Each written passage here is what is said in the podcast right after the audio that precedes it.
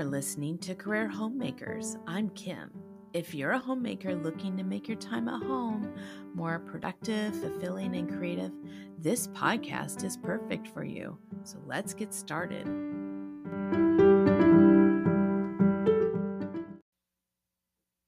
One of the parts of a peaceful morning routine can include Bible reading and devotionals. So I'm going to talk a little bit about both of those. First, we're going to talk about devotional books, which can be very helpful. They are short, so this is a good pick if you don't have much time in the morning. They have prayers and Bible verses that can lead you to think about God. For many years, this was my go to in the morning. I needed something short and sweet because I had little ones running around. Some that I recommend are God Calling by A.J. Russell, Jesus Calling by Sarah Young, and Mornings or Evenings with the Holy Spirit. She has two. She has Morning with the Holy Spirit and Evenings with the Holy Spirit by Jennifer LeClaire and also the Daily Bread, which you can see online or you can pick up from your local church. A lot of times uh, they'll have them set out for people to take and use. God Calling, a note on God Calling, it was produced a long time before Jesus Calling. In fact, Jesus Calling, um, Sarah references God Calling. I was young when my mom would read these to me. My mom would read them, my grandma would read them. They were solid and they've been around for a long time and they're so good. Jesus Calling and Mornings with the Holy Spirit and Daily Bread are also good. I also recommend that you read the Bible. Um, the Bible is important to know and read. If you are new to Bible reading, I invite you to read the book of Ruth. It is a sweet story of love and romance, and it will warm your heart. You can see the hand of God lovingly directing the women in the story. I read it recently to my daughter in one sitting, so it's short. In the end, we both looked at each other and said, Aw, because it melted our heart. Think of Hallmark movie, but in the Bible. Another thing that you might enjoy, especially if you love history, is Genesis. It's definitely your book. It covers the beginning of the world and has stories like creation, Noah's flood, Abraham's covenant, and Joseph's coat of colors. The story of Joseph is at the end of Genesis, chapters 37 through 50.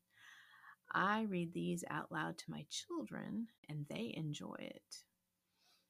Stories of Jesus are in Matthew, Mark, Luke, and John.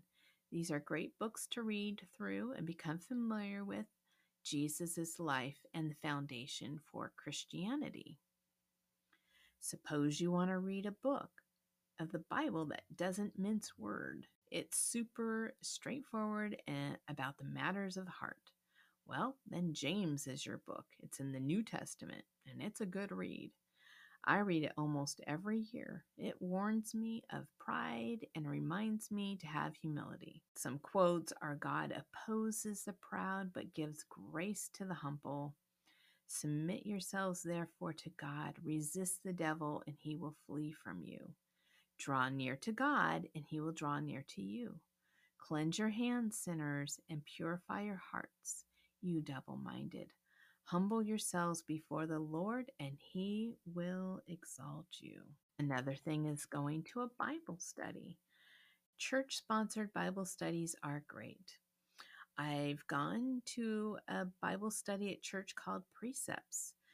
It has a reasonable amount of homework for each weekday. Then, once a week, we discuss the Bible chapter in a class and watch a video.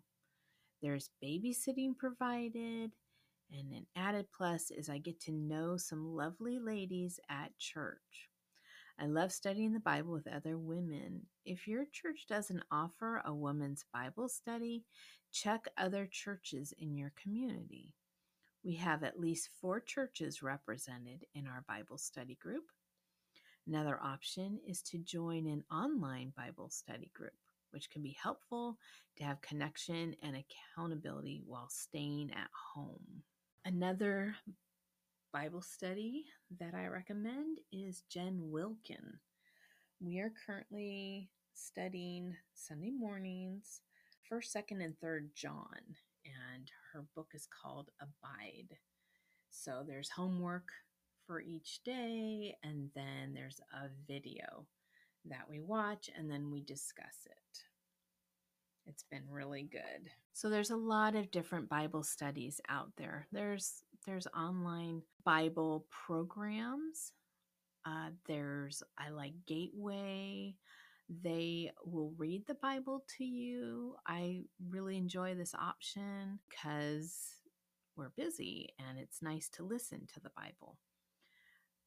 And I sometimes I choose the message version because especially if I'm going to be doing other things, because then it's kind of more in story format and I enjoy that.